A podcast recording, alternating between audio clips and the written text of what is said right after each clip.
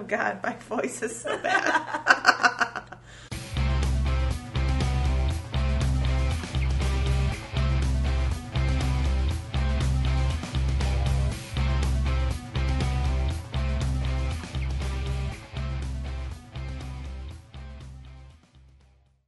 we have returned with another episode of Drunk and Uncultured. So we're back to talk about women to continue celebrating Women's Month.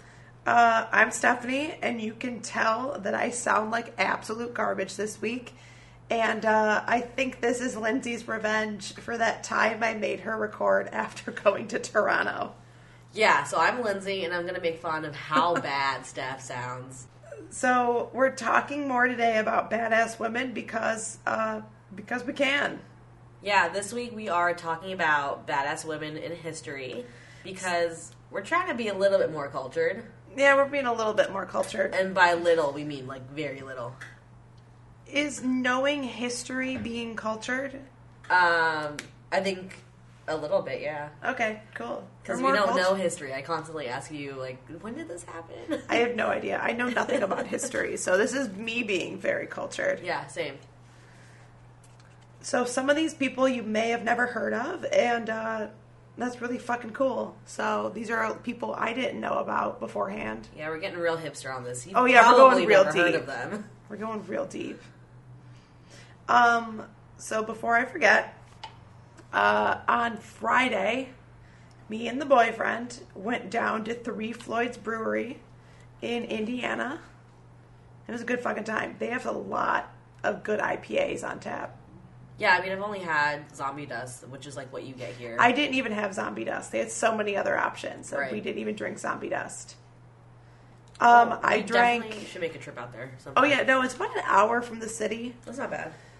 No, it was really not too bad. I took the Metra down to Steve's office and met him out there. Gotcha. So it was about 45 minutes from the Metra. But um, with traffic, it would have been way longer Right. for us to leave from our place. Um, their food was very good. I ate way too much fucking food. like, you know, when I go to a brew pub, I just eat till I'm like ill. Yeah, because they have fucking good food at Brew There's Pubs, so much good food. Um, so I'm trying to think what I drank. I had the 25 million dollar man, which is excellent. I had had that before, and I did not remember I had had that before until I checked in on Untappd, and I was like, "Oh fuck!" So much for trying new beer.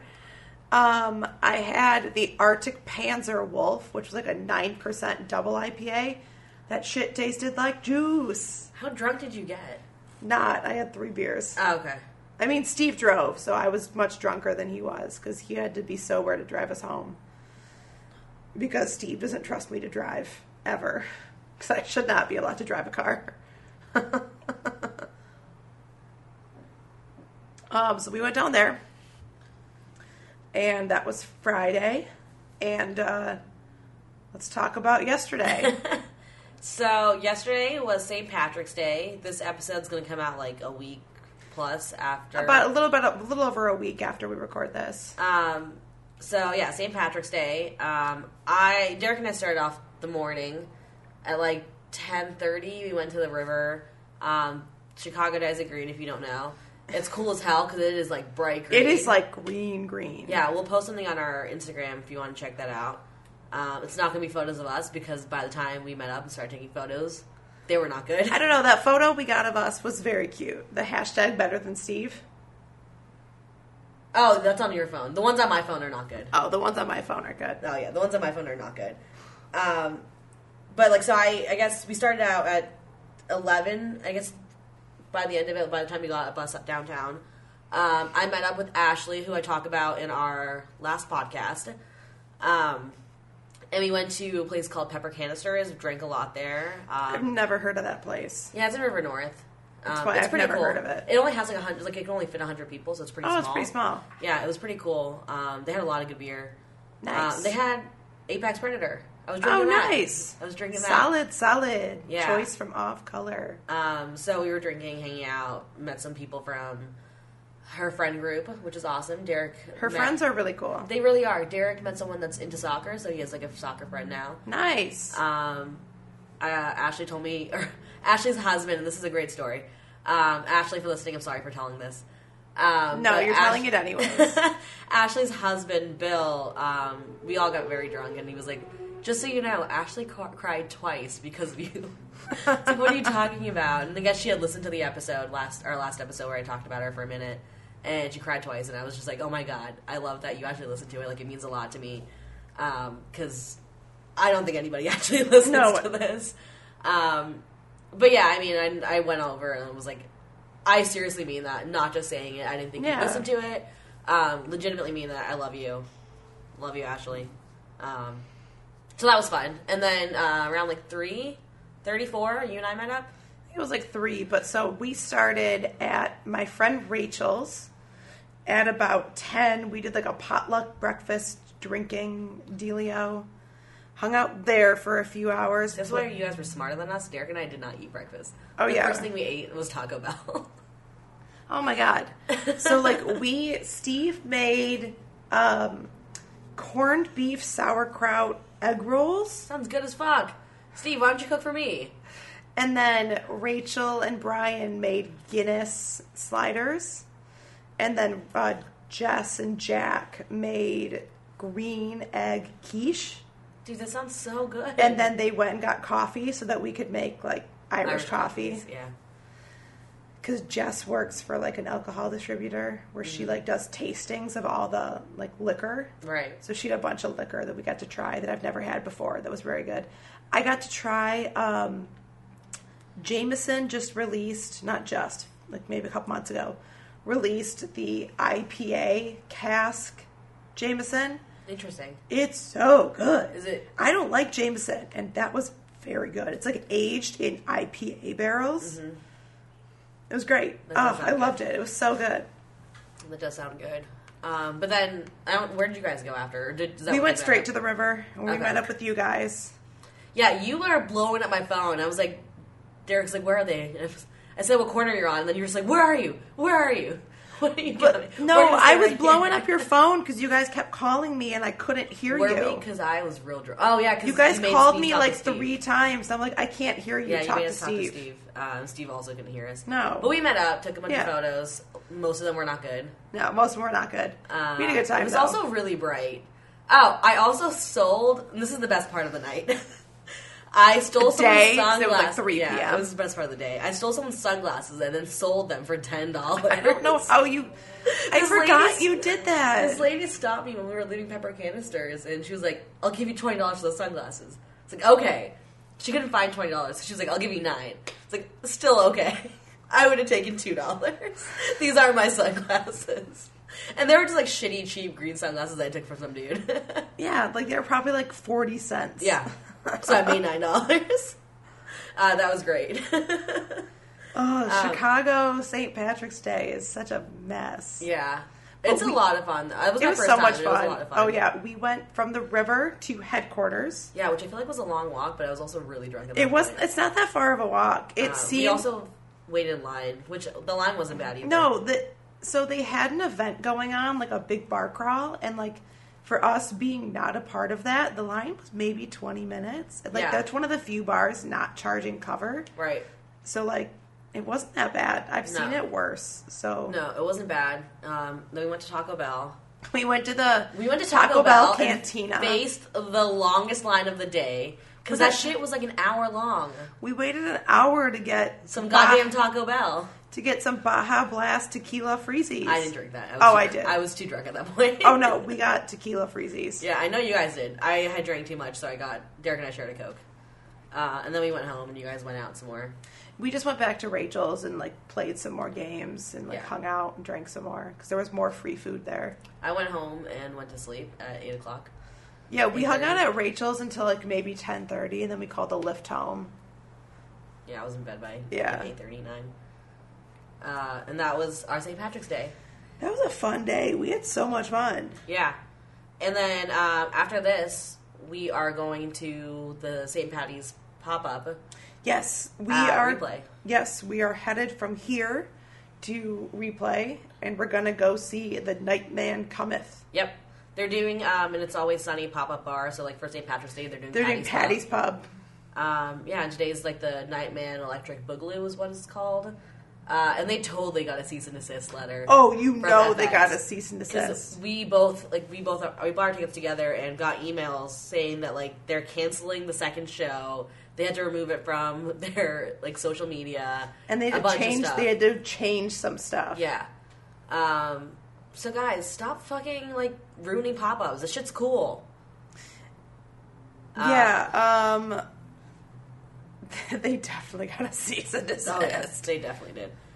Um, and then we are also doing the Great Lake Tattoo Walk up classic. walk-up, Yeah, We next are Saturday. we are going to be um, at Great Lakes Tattoo on Friday night, and then Saturday Mm-hmm. Yep. we are going to the Walk Up Classic, yep, and we're going to get some flash tattoos. we are.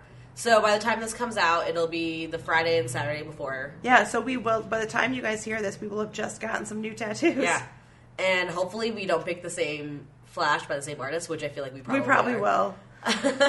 We've been doing some research, and I think we're both going to go see the same artist. Yeah, and we've seen some of her flash, and we're probably gonna pick the same thing. We're going to pick the same thing. We're trash people. Yeah. Anyways, um, so yeah, that's gonna be fun. That'll I'm be fun next weekend. Yeah, Yeah, we'll have some updates on that soon. The Friday before is like their the, kickoff their party, kickoff, yeah, so we can go in and like look at all the flash and decide what we want. exactly. But they have an open bar. And I do love reason- an open bar. That's the real reason we're going. I sold a concert ticket to go to this. yeah, you were like, I saw they have an open bar. I'm going now. well, okay. They have me at open bar is actually I think what you texted me. I, I was gonna go see Alvvays at the Metro, and I've seen them before, and I'm gonna see them at least twice this year. Mm-hmm. So I figured I might as well like sell my ticket. right. I just sold it for face value because I'm not that big of a piece of shit. Yeah. I just wanted to get my money back for it so I could go do something else. 'cause I know it was sold out. So That's fair. yeah. Um, Lollapalooza tickets come out on Ugh, Tuesday, I so know. we're gonna be hyperventilating, stressing out. hyperventilating and like stressing out because I'm broke and trying to pay for a wedding and then also Lollapalooza tickets. It'll be fine. We'll It'll figure be fine. We'll It'll figure it out later, but we're gonna. It'll be fine. I'm just gonna go into debt. Let- going to all Oh, these I'm shows. already going into debt. It's fine. Childish Gambino threw me into that debt. um, so you want to talk about Spotify for a second? Yeah. Um. So, like we said last episode, um, our Spotify playlist for the month of March is all music by badass women. So go listen. Uh, it's titled hashtag by women for women. But if you already subscribed to the the playlist, then you've already got it. So Is there anybody that's actually subscribed to the playlist? we have one subscriber. Is that you? no, other than me. Um, so go subscribe, listen to music by badass women. We talked about some of them on our last episode. Yeah.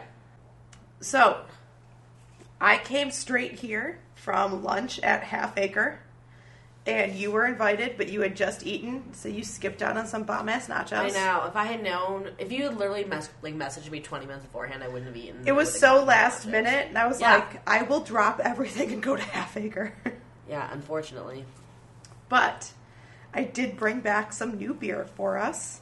So, uh, Yeah, so we're drinking Tracking Light, and it's a really good pale ale. It's not It's too good. like musky or anything. No, it's got great. Really good flavor. the can is holographic. It's cool as hell. It's very, it's a very cool can. yeah, I want to keep this. So, uh, do. Oh wait, please no, it's a label. Oh, it's the late. The late, it's not printed on this can. No, they can't afford printing on the cans. You know how expensive it is to print on a can? Doesn't Daisy Cutter print on the can? Yeah, but that's like a generic. They do that all the time. That's it's true. like a one-off beer. That's true. I didn't realize this was a la- label. Not gonna lie. Um, yeah, I mean this is cool as hell.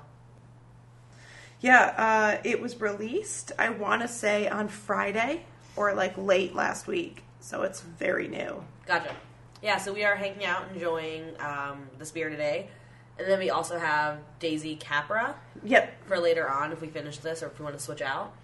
Daisy Cutter is a double pale ale. Very good. We've had it on tap a few times. Cool. Um, Cool, you've had it. I don't think I've had it. You had it with me at Half Acre the last time you I came. don't think I ordered it. You did. Yes, you. No, you did. That's why I had it. No, you ordered it. No, you ordered it. No, you're Okay, the one well, that I mean, I it. might have. I feel like I probably. You'll recognize it when you try it. I just don't think I did, but that's fine. God damn it. I think you're wrong. It's fine. Um, so, since last episode, we focused on badass women in pop culture. We are going to be doing uh, badass women in history for this episode. yeah, so uh, let's get on to those badass women. Yeah, so I'm going to start. My first uh, badass historic woman is Henrietta Lacks. Um, just some background information on her. She is African American, and she went to John Hopkins in 1951, and that was because they were the only hospital in the area that treated black patients. Uh, she went because she felt a knot in her womb, and eventually they took a biopsy of her cervix. And during her during her treatment in total, um, for that lump, doctors took two biopsies of her biopsies of her cervix without her permission or knowledge. Uh, one was cancerous, and the other was healthy. Um, so, like the big historical thing that's interesting about her uh, is that the cancerous tissue became known as the HeLa immortal cell line, uh, quote unquote immortal, and is commonly used in biomedical biomedical research. Uh, the cool thing is that generally it's like really hard to produ- reproduce cells and have them last Yeah. long enough to do testing on them. Uh, but her cells reproduced at a really high rate, and they were kept long kept alive long enough to do in depth examinations on them. Um, so like they called them immortal because of this. Um, and then one of the more interesting and kind of fucked up parts of I think it's her story um, is that the researcher George Otto Gey um, had his assistant take more samples from her body after she died, um, and was in the hospital for an autopsy. So they basically like took samples from her dead body, which I think is kind of fucked up. And then eventually they mass produced these cells, and they've grown over 20 tons of her cells and created almost 11,000 patents. Uh, and then the more fucked up thing is that her family had no idea about any of this because they took these things without permission. Um, and then there was a Supreme Court case that determined that discarded, quote unquote, discarded cells um, are no longer the property of the patient. It was legal to do Oh, all of this. damn. Yeah. Um, so they had no idea about any of this, and they didn't find out until the 70s Oh, when wow. a large amount of her cells, like 20 years later, when a large amount of her cells um, were contaminated, and doctors started harassing her family basically for samples so they could study it some more. Oh, Um, wow. That's and then, a lot. Yeah. And then as recently as 2013, um, their DNA sequence was published in medical journals, and their family medical records were published without, without their consent. Ooh, that's bad. Well, it was deemed okay because it was like the family's, not like it, the family's based on her. Yeah. Um, yeah, and there's like a lot of court cases going on about um, what's legal and what's not That's kinda around cool, this. yeah. yeah, yeah. And I think in 2013 is when they finally got hold of like her estate as far as the medical side goes and like has control over what's published. Wow. Yeah, so Took like a long time. 60 years after. Yeah. Yeah. Um, but they're still using her cells um, in biomedical research today, which I think is really interesting. You told me about this. Like when we first proposed doing this episode, you immediately were like, "I've got a person." Yeah, I mean, this is I I heard about this because like I have a biological engineering degree, and this is something we talked about in some of our classes. Um, they didn't necessarily cover like the sketchy part of it so much as they covered Right, like, like the this is- legal stuff yeah. associated with it. They mostly said like just so you know, like this is super cool. Like the HeLa blood, the HeLa cell line um, is from one person. Like most of the cells that we study these this day, like to this day, is from one person. Um, That is really cool. So that was something that we talked about in school, but it was never like covered the shitty part of it. Yeah, no, but that's still really interesting. Like even like as shitty as that is, like that's really interesting. All right. So what do you who do you have next? So I'm gonna start with Anne Bonny. She was an Irish pirate operating in the Caribbean during the 1700s. So there's not a lot documented about her, just because that was a long ass time ago. But I'm gonna talk about some of the cool things I've read about her. So, she made a name for herself by hacking off the arms of merchant sailors and stepping on their necks and shooting them out of a cannon face first into a brick wall. Jesus Christ. While that's like super fucked up, I think that's cool. As That's hell. cool as hell. um, so when she was younger, before she became the badass pirate she was, um, some jackass horn dog dude tried to rape her, so she beat the holy living shit out of him with her bare hands before bashing his unconscious body half a dozen times with a tire iron. The dude was so fucked up, he was hospitalized for months. This chick took no prisoners. Even before she was a badass pirate, she was Right. like, I'm not dealing with this. Fuck you, bro. That's cool as hell. It's cool as hell. Way to be a badass. She wasn't down to be a lady like her father had wanted her to be, and so she ran away with a pirate to the Caribbean. I would like to run away with a pirate to the Caribbean. And she disguised herself as a man to get on the pirate ship. That's really cool. And then she became a badass and murdered a bunch of people. Way to be a badass bitch. I wonder, like, and I don't know if you've ever watched Pirates of the Caribbean, um, but like Zoe Unfortunately, yeah. Saldana, Zoe Saldana's character in it, I feel like it's kind of based off of her, maybe, because like she pretends to be a man to get on the Oh, ship. Oh yeah. And, I didn't even realize that was her until Yeah. you just said that. That's cool. I wonder if that. Oh, I hate, I, I hate that movie. I wonder if it was based off, like, if they took something. From I don't her. know. That's really cool. No, I never thought about that. That's really cool. Mm-hmm. Let's go with it. Um, all right, so on Your the, turn. while on the topic of pirates, my uh, next one is Sayyida Al Hurra. Uh, oh, was- that's a sweet name. it's actually apparently a title. Um, Oh, really? Like it's yeah. So she's from like the 1500s, um, and she's an, an Islamic uh, pirate. Oh, wow. Uh, and um, there's not much about her, like historically speaking. Right. So people aren't really sure of what her name is, and they think Oh, that, so that was like, her title? They think that her name was based off of this title, and that she Okay. maybe had a name at, at some point, but there wasn't much about her. Um, but basically, after the fall of the Kingdom of Granada, she moved to Morocco with her family, and eventually married her father's friend, who was 30 years older than her, Hell yeah. and he was a governor, basically. Um, oh, way, and a- way to live that life. and after he died, um, she became the last person in his Islamic history to take the title of Al Hurra, which is like kind of like queen, emperor, like ruler. oh, cool. Um, so during her reign as governor, she like the city that she was in, and I would say it, but I can't pronounce it. Um, Mm-hmm. That's fair. Reached a level of unheard prosperity, uh, and that was due to like her constantly like barraging attacks on Spanish and Portuguese ships, and she was associated with the privateer, and I think that just basically means pirate, um, who we know as Barbarossa. That association helped cement her as the pirate queen. It's pretty badass. Yeah, I love badass pirate chicks. I do too. This, that was like my favorite thing to research for this was the pirates. Yeah, I mean, there were we were we got this list basically by like googling unknown women in history. Yeah, but still, like there, were were so really many cool, ones, women. Yeah, Okay. and Uh, then shout out to our friend Julia. Who Oh, Julia. Inspi- yeah. pirate. So I think this episode was probably most inspired by Julia Yeah. telling us about pirate Yeah, queens. because So we were talking about like doing a historical thing, but we don't want to do like typical historical women yeah, and she was Um, like, "There's a sweet ass pirate." that nobody knows about, and she's like the most feared pirate in history. So thanks, Julia. Thanks, Julia. All right, so my turn now. um, my next big badass woman in history is Margaret Sanger. She was a American birth control activist in the early 1900s. She was born in the late 1800s, but she's most known for popularizing the term birth control. And so she also established the organization that later became what we know as today as Planned Parenthood. Oh, that's cool. I didn't know that.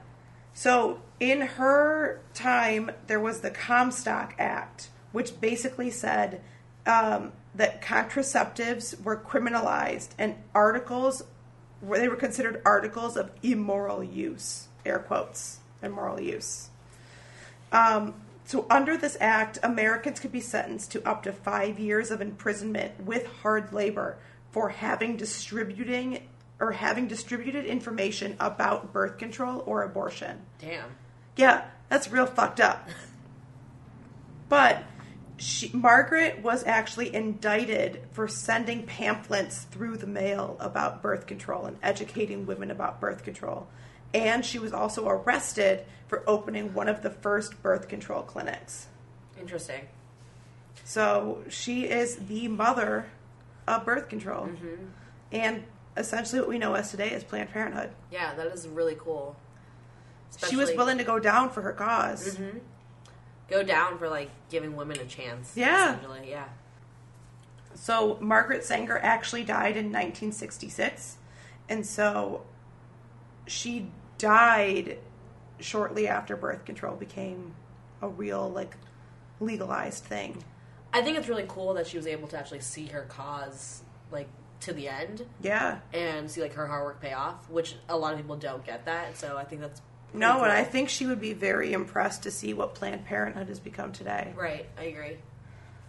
Um, so my next one isn't so much like a badass woman, but I think her story is really cool. Um, It counts. It counts. so Annie Edison Taylor was the first person to go over Niagara Falls in a barrel. Um, and I think the really cool slash funny part of why she did this, um, or why she's cool, is basically she wanted money and fame. So she thought that this would be a good way to do it. Way to be a badass bitch. she wasn't even the first person to do it. She was the first person to go over in a barrel and survived. Oh, Um, she's she's the first one to survive. well, no, not just, just to survive. People have survived going over, but like first person to go in a barrel, and she also survived, but not really. Like other people have done it and survived. Um, She was the first one to publicize it. yeah, basically. Uh, she said she was in her 40s, but was actually 63, which I think was cool as hell. Um, Yeah, girl. But in the end, she didn't make much money off of it, so Oh, that's a bummer. she fucked up. But uh, yeah, I mean, I think it's That's cool. still really cool. I think it's just cool. She's like, I want some money. I want to be famous. I'm gonna do this shit. I'm gonna do something crazy. She was doing that jackass shit before jackass. That's true. She was. That's essentially a jackass level idea. Um, so my next one um, doesn't really have anything to do with Annie Edison Taylor, um, but is Lily Lillian Bland. She was the first woman to design, build, and fly an aircraft. Oh man. Um, but basically, Ireland's first female pilot and the world's first female aviation engineer. Um, I think the cool thing about her is that she smoked cigarettes. She rode horses like a guy, not side saddle. She didn't ride side saddle. Yeah. Uh, she wore men's breeches, which I think are pants. Uh, did jujitsu and like messed around with car engines. Um, and she was super self sufficient and worked as one of the first female sports journalists. Um, basically, her story is that her uncle sent her a postcard of a plane that crossed the English Channel, and she was inspired to build one because she loved working on engines. So she made a small version of a plane using bamboo, spruce, fabric, and wire. And she named her plane Mayfly as a joke, as in it may fly and Oh, that's funny. Ooh, girl was killing it with those puns. Um, so yeah, it, she was able to. I think she was able to fly it, and then she tested if it could hold an engine by making like five guys get on it and having it fly. Um, so she ordered an engine from England, and she couldn't wait for it to come in, so she went to get it from England and bring it back to Ireland. Um, and it wasn't finished, so it was missing a fuel tank. And in order to make it work, uh, she used a whiskey bottle and a trumpet. Um, and on August 31st, 1910, she flew for the first time Wow. which I think is cool as hell. She basically cool built a hell. plane and then like improvised MacGyver a plane. She is cool. was the OG MacGyver. The OG MacGyver. Basically, this podcast is all about women doing things before men. yeah. Even if men did them, we're talking about the stories of the funny ass women that did it and how cool their shit is. Yeah. And if you're dropping puns before like, back in those days, She's you are a badass. puns. Yeah, no, she's dropping puns like good ones before her time. Right. So that makes you a badass on your own. Yep. I love me some fucking puns. so my next badass woman is Julie d'Aubigny. Um, that's probably not how you say your name, but I took four years of French and I still can't speak French. So, um, that's what we're going to go with. She's also known as Mademoiselle Maupin or La Maupin. She was a 17th century swordswoman and opera singer. So she's super well known because she was known for killing and wounding at least 10 men in life or death duels with fencing while being one of the most highly respected opera singers in the world at that time. She also took holy orders just so she could sneak into a covenant and bang a nun. So she was a swordswoman, an opera singer, and a bisexual. That's cool as hell. That's cool as hell. Also, like she fucked a nun that nuns aren't supposed to fuck people.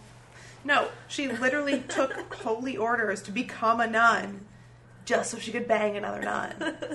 That's the long con. I I respect that. That's a long game she's trying to play.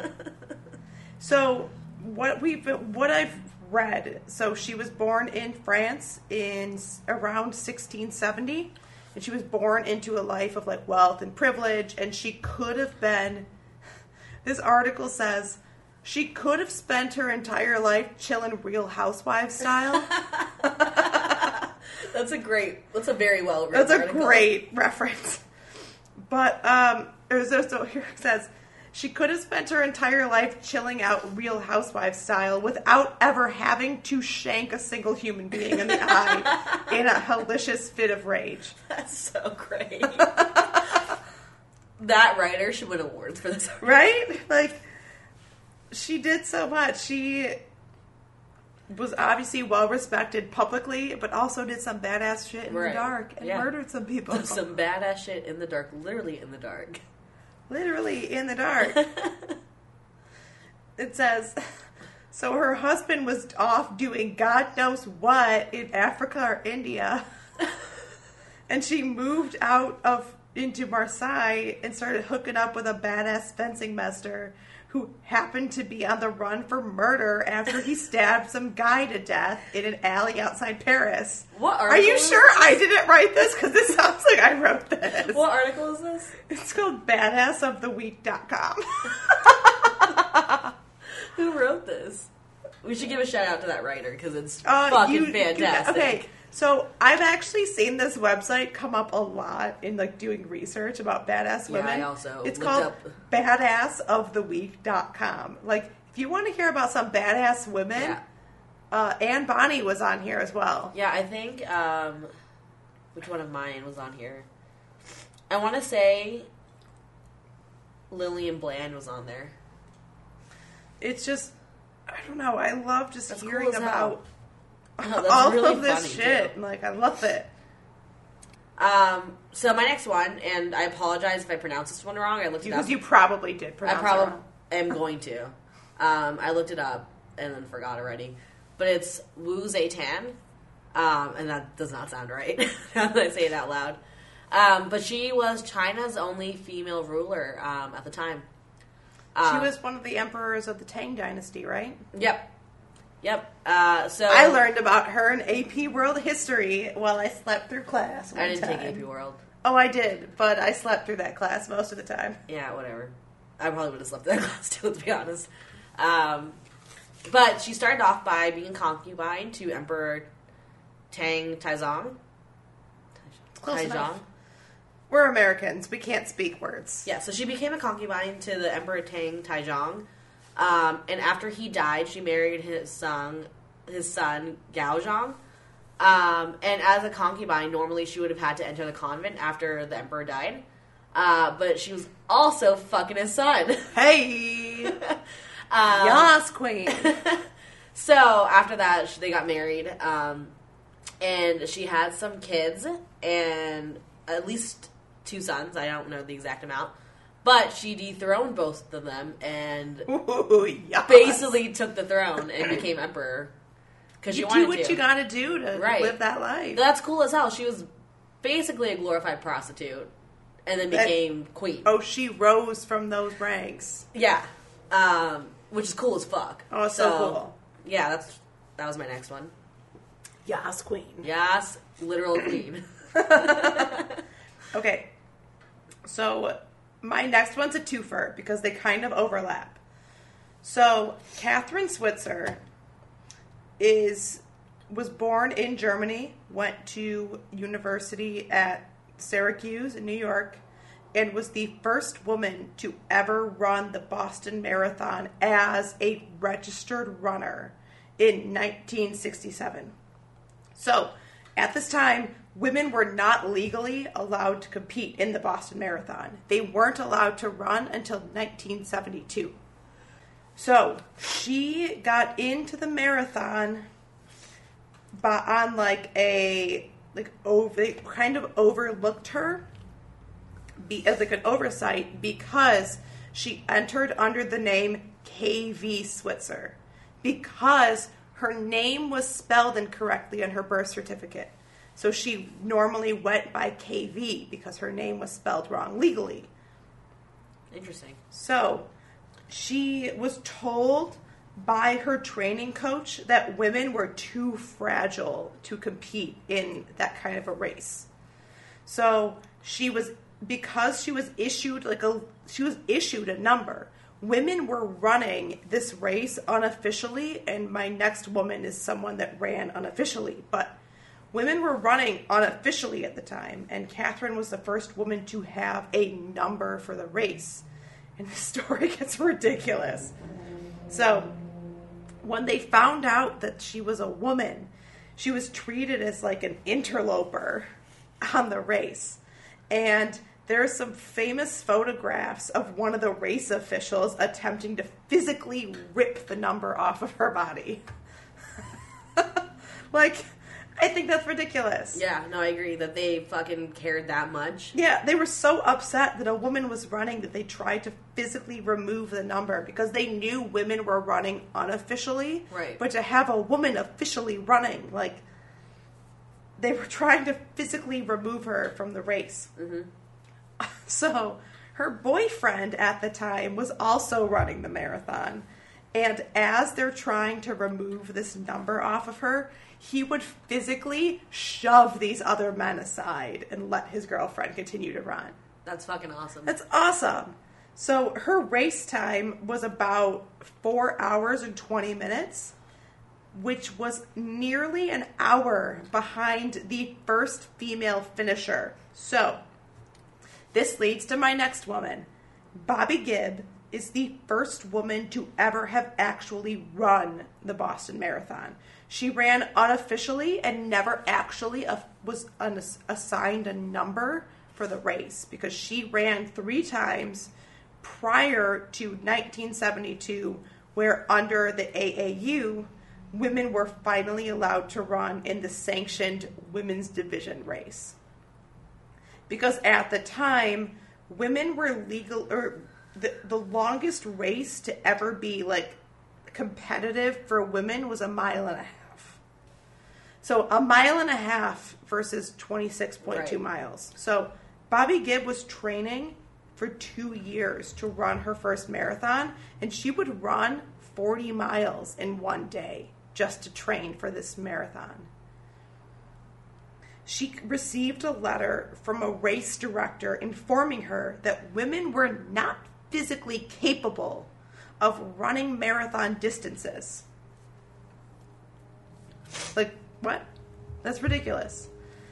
So she realized it was more important than ever that she needs to run and that just fuck all of these men. She's gonna run unsanctioned. Just show up and run the race. Right, and you said that she finished it in like three hours and twenty minutes. I just did Around the math there. on that, and that's like a seven and a three quarter, like seven minutes and forty five second mile. Well, if you're running 40 miles a day, Yeah, you. That's insane. you know you can run. No, but that's Like a- insane. Like a seven minute. That's like 45 Olympic second- time. Yeah, for twenty six miles straight. That's insane. That's badass. That's so badass.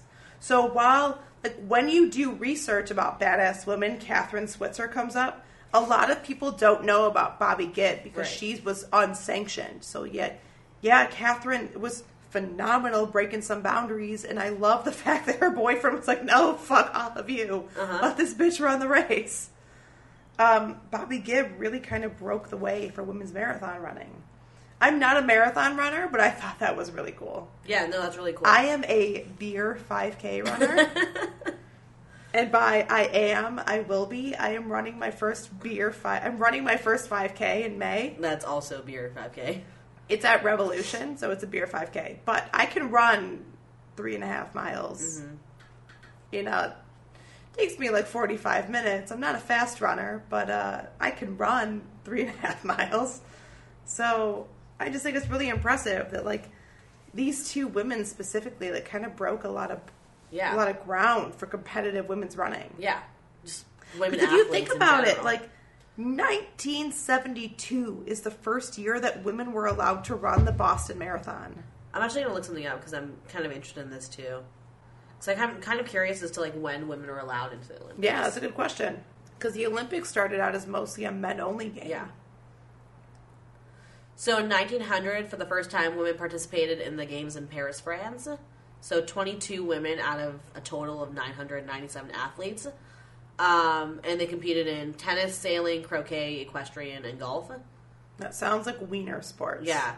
So, Sorry if any of you guys are involved in those sports. To me, they sound like wiener sports for women.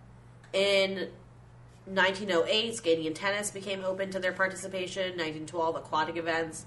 1928, athletics and gymna- gymnastics became open. um, when was the first time women were allowed to compete in like track and field events? I think that's like 19. I think that's what it means athletic. What it means by athletics. Oh, okay, so athletics, like track and field. Yeah. In 1991, the IOC, which is like the Institute of In, Olympic. International Olympic Committee. Yeah, there we go. Um, decided that any new sport seeking to be included on the Olympic program had to include women events. Sick. So 1991, though, that was 27 years ago. That's Yeah. not a long time. no, it's not a long time ago.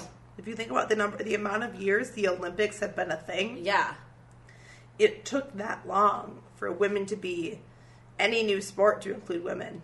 yeah, that's insane. Who's your next woman? Uh, so my next woman is gonna be Amelia Earhart. Yeah. Um, you said that like a question. I don't know. I think I thought I said her name wrong. Weird. Amelia Oh. Ear. I can't say Ear, Earhart. Earhart. Earhart. So, So- th- she's a woman that a lot of people know Yeah. about. Um, she needs to be represented though, because she's a she's a badass Yes. woman in history. So one of the first things I want to mention actually is that she wasn't initially going to be the first woman to um, cross the Atlantic. Oh, that's news to me. Yeah, so there was a woman named Amy Guest, and she actually wanted to be the first one, and she was going to do it. Um, but I think it was something about her health; like she didn't think that she'd actually be able to like do it. Um, so she basically spent her time looking for another woman, and Oh, that's awesome. it was. Amelia that they picked. Um, so she's mostly ner- known for her first, the, being the first female aviator to fly solo across the, across the Atlantic Ocean, and also for attempting to do um, a cross continent, like a what's it, what would it be called, like Cross continental. cross continental, like around the world flight. Um, so basically, the first flight that she did was across the Atlantic Ocean, and she flew from America to Northern Ireland, and it lasted about 15 hours. She also um, embarked on solo flights from Honolulu to Oakland, California, LA to Mexico City, and Mexico City to New York. Um, in 1935, she started planning a world flight. It wasn't the first time somebody would be flying around the world, but it was actually going to be the longest since she decided to go around the equator. Mm, that is a long flight. Yeah, it was like 29,000 miles that she was going to do. Well, yeah, if you're going to do it straight around the equator, that's the widest part of the Earth. Unless Yeah. you're going like pole to pole. But the around the equator sounds warmer. Um, yeah, so it wasn't like strictly around the equator, it was just like an equ- equatorial route. right. Um, so she tried twice. The first attempt, um, she had gotten a new plane and it was grounded due to issues with that plane. The second attempt, um, they decided to fly west to east, and that was because of like the winds. Oh, okay. Um, but she made the flight from Oakland to Miami, then to South America, Africa, India, Southeast Asia, and then she went to Lae, New Guinea. Um, and her last known location was after she had left New Guinea. And my dog is dreaming. That's what it sounds like when he's sleeping. he's barking. I wonder if the mic is picking him up. Probably. That's really funny. Yeah, he's barking in his sleep. Oh, BB. I want to wake him up though because I can't record like this. I. Just keep going. It's fine. All right, guys. So I'm gonna apologize. Lupin is dreaming right now in the background, so he's you in, may he's hear. in some deep sleep. yeah, you may with hear some barking a in his dog sleep. like failing to bark. it's Um, so cute to watch, though. So her last known position was Nukumanu Island. Uh, she crossed the international date line and was attempt like she was going to Howland Island, I think it was called. Um, Oh, okay. But people think that she ran out of gas looking for that island because she wasn't a great navigator and she had a navigator with her, but they both went missing. Um, Oh, I didn't realize there was someone else with her that went missing. well, I think they're in a separate plane potentially, but Oh, okay. there's at least one. I think there's a person that's telling her basically where to go. Um, so they think that they, if you miscalculate by one degree, like the international date line, it would cost them like 60 miles of gas. And Wow. people think that she ran ran out of gas, um, basically looking for that the next island that she was supposed to stop off on. I mean, I think that sounds like the most realistic reason that you would just like vanish and die. Right. And um, I think they were saying, I, like I read something online about how, like with the radios, she could hear people potentially, but she couldn't they, talk back because of the plane. Right. Um, but yeah, I think she's just really interesting because one, she went missing and nobody has any idea where she went. I'm into it. Yeah, I'm into that, and also she was kind of a badass aviator. Um, all right, next She did a lot. Like, yeah, she did. All right. So, my next woman, and we talked about tattoos earlier. So, my next woman is Maud Wagner. She's commonly known as the first female tattoo artist within the United States. So, there were women doing tattoos elsewhere, but she's commonly known as the first one in the US. She originally started as an aerialist and a contortionist in a circus. And she met a man who can, was a tattoo artist at the time and proclaimed himself as one of the most inked men in the world at the time. Okay. And she agreed to go on a romantic date with him if he would teach her about hand poke tattoos. That's cool. And so they went on a date and got married eventually later, and he taught her all about hand poke tattooing. So hand poke is the same as stick and poke. Yeah. people listening, Like um, get a, basically a needle.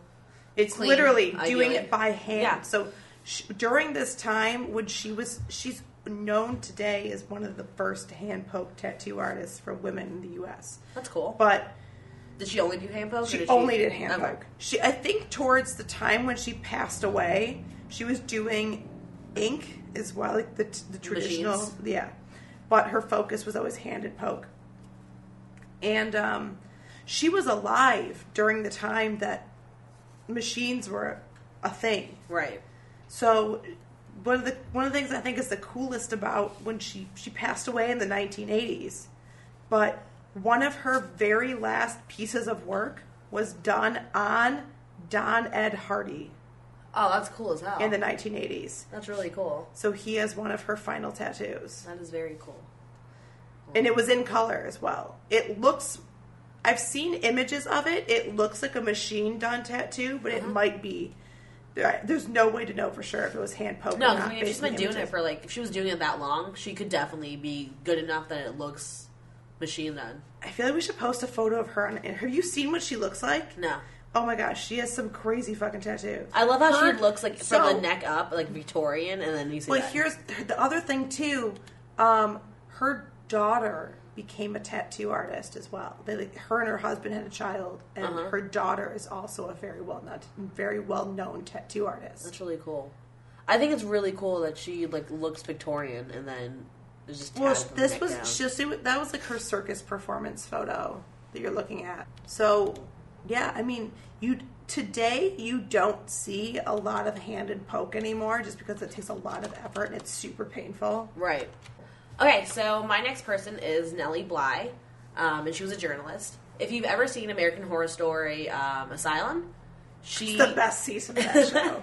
Um, I truly think that Lana, um, the journalist, was based off of I think she was. I would. I would think she's inspired by Yeah, that as well. I think so as well. From what I know. So there are two really cool things that Nellie Bly did. The first um, is that she did an expose on brutality and neglect in asylums. So Nellie Bly, um, I mean, I guess I should I said two things, but there's more than two things. Um, first thing is that her early work was focused on the lives of working women. So she wrote um, a series of investigative articles on women factory workers. oh, this was pre like Yeah, this was like OSHA. let me see. This was in like the 1800s. Oh damn. Okay. Yeah. Okay. So she was born in 1810, and I think this was probably like in the 30s, 1830s. Oh wow. okay. Um, so she did the investigative reports on women factory workers, and then that newspaper got a bunch of complaints from factory owners about the Oh, writing. I wonder why. they reassigned her to do quote unquote women's pages about Ugh. fashion, society, gardening, and like the usual role that women journalists had. Um, so she got pissed and was like, "Fuck this," and then went to Mexico and served as a foreign correspondent oh wow. uh, so she spent uh, half a year basically reporting on the lives and customs of Mexican people, and then that was published into a book. Um, she protests like the imprisonment of a local journalist for criticizing the Mexican government. Um, then they threatened her with arrest, and she had to flee the country. oh country. damn. Yeah. And then when she was at home, they accused she accused the, um, that dictator of being tyrannical and suppressing the Amer- uh, the Mexican people. Um, Yas queen. yeah. So in the 1880s, because they were again making her do like Right. fluff pieces, Right. um, and this was at I don't know what um, newspaper it was, but she le- oh yeah the Pittsburgh Dispatch. She Oh, okay. uh, left them and went to New York City, and she was broke as hell. She basically talked her way into writing for New York World and decided Oh, to take an undercover assignment. Um, so she agreed to feign insanity to write an expose on the reports of brutality and neglect at the women's lu- lunatic asylum. So man. she was committed for ten days um, and experienced it firsthand. And uh, after ten days, like they, the newspaper came and got her, and they made them Oh, release okay. her. And she published it in her book. And that asylum implemented reforms, and uh, she got super famous from that. So basically, like kind of very similar to what Lana did in Yeah. Um, American Horror Story. Yeah. No, that sounds like. Oh, hold on. Steph's voice just got really. My voice just like is gone all of a sudden. Um, no, that sounds like American Horror Story. right. Um, Except like 30, 40 years prior. Right. So, yeah, 30, 40 years prior. Um, so then in 1888, she told her editor that she should take a trip around the world, attempting to do around the world in 80 days, see if it's actually possible Oh, okay. with the book. Um, and like they've never actually done that, and that was the first time it was done. So in 1889, she decided to do it and boarded um, a steam boat. Uh, and at the same time, the New York paper Cosmopolitan um, decided to sponsor its own reporter. Uh, and she, the the Cosmopolitan reporter Elizabeth Bisland, um, was sponsored to beat Nellie Bly and also like the uh, the book. And so like they were they were basically going against each other, Oh, okay. going opposite ways. but basically, they went on the op- opposite ways and left on the same day. Oh, okay. And um, it ended up taking Nellie Bly 72 days. She went alone most of the time. Um, and then Bisland took four and a half days longer. So, Oh, damn. yeah. So Nellie Bly, like, did it in 72 days, which was cool. Um, and, yeah, she was basically alone the whole time, which I think was also cool. Um, and then the final thing I want to say is that she was an inventor and owned a patent for like a milk can and stacking garbage cans. So she was like not only a super Wait, brilliant. a milk can Yeah. and stacking garbage can? yeah. I don't know what just happened to your voice, yeah. I don't know either. yeah, so she was an inventor and had two patents, at least two patents. Um, and just generally was badass. No, that sounds real journalist and- badass. yeah. Okay, you have one more? Yes. So as my voice is fading, as you guys can tell, um, Yeah, I got real bad real quick and know it did. um, my final woman is Ellen O'Neal. She is one of the first women skateboarders in the 1970s, and she was a world freestyle skateboarding champion during that time. She actually is in the Skateboarding Hall of Fame That's cool. for being a badass That's bitch. pretty fucking cool. It's not actually why she was inducted, but she's been in television, like movies, as a like skateboarder in the background and like acting out characters while on a skateboard. And but her freestyle skateboarding was like revolutionary at that time, especially for women. That's pretty cool. All right, so that concludes our list of unknown, badass historical women. Um, we hope we were able to educate you guys on some really cool And historical badasses that have really laid the groundwork for modern day women. today. Yeah.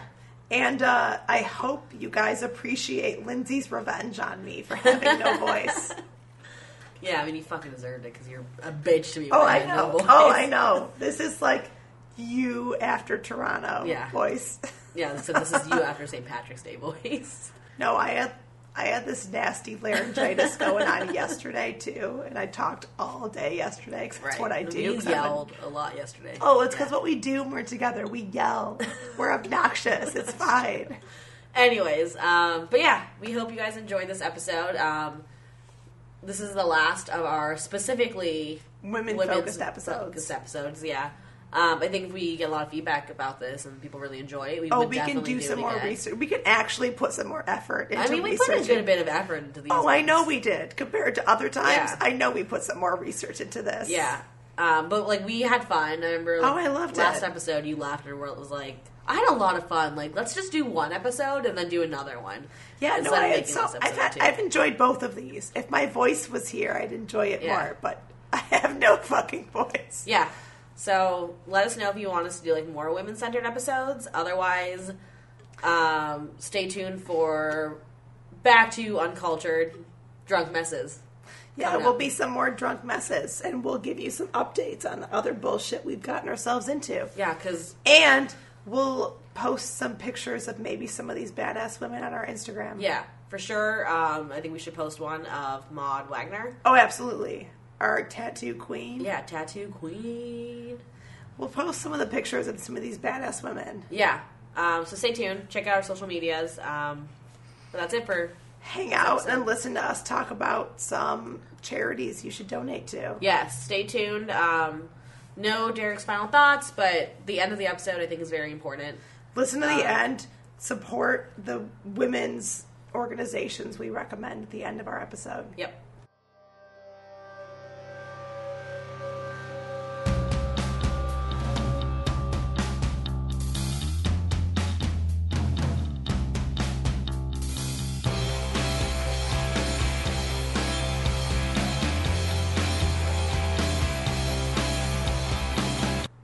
Right, guys. So this is usually the time when you would hear us talk about our social media. We thought that since we're celebrating Women's Month, that we should plug some women's organizations instead because we're not always garbage people. To support women's health and reproductive rights across the country, please go donate or volunteer at Planned Parenthood. You can find them at plannedparenthood.org. You can also support the Center for Reproductive Rights at reproductiverights.org. We support the empowerment of young women through organizations like Girl Forward, who focuses on empowering and educating refugee girls across the country. Learn more at girlforward.org. There are several organizations here in Chicago that we would like to recommend to our local listeners. Please go donate or volunteer with Sarah's Circle to help women who are homeless or in need of a safe space. You can find them at sarahs-circle.org. We also support the Chicago Foundation for Women. Their focus is to help women through work and economic security, freedom from violence, and access to health care. You can find them at cfw.org. Please go out and support your local women's charity wherever you may be. See you all next time. And remind the women in your life that they're all badass. And by the way, you're a badass too. Bye, guys.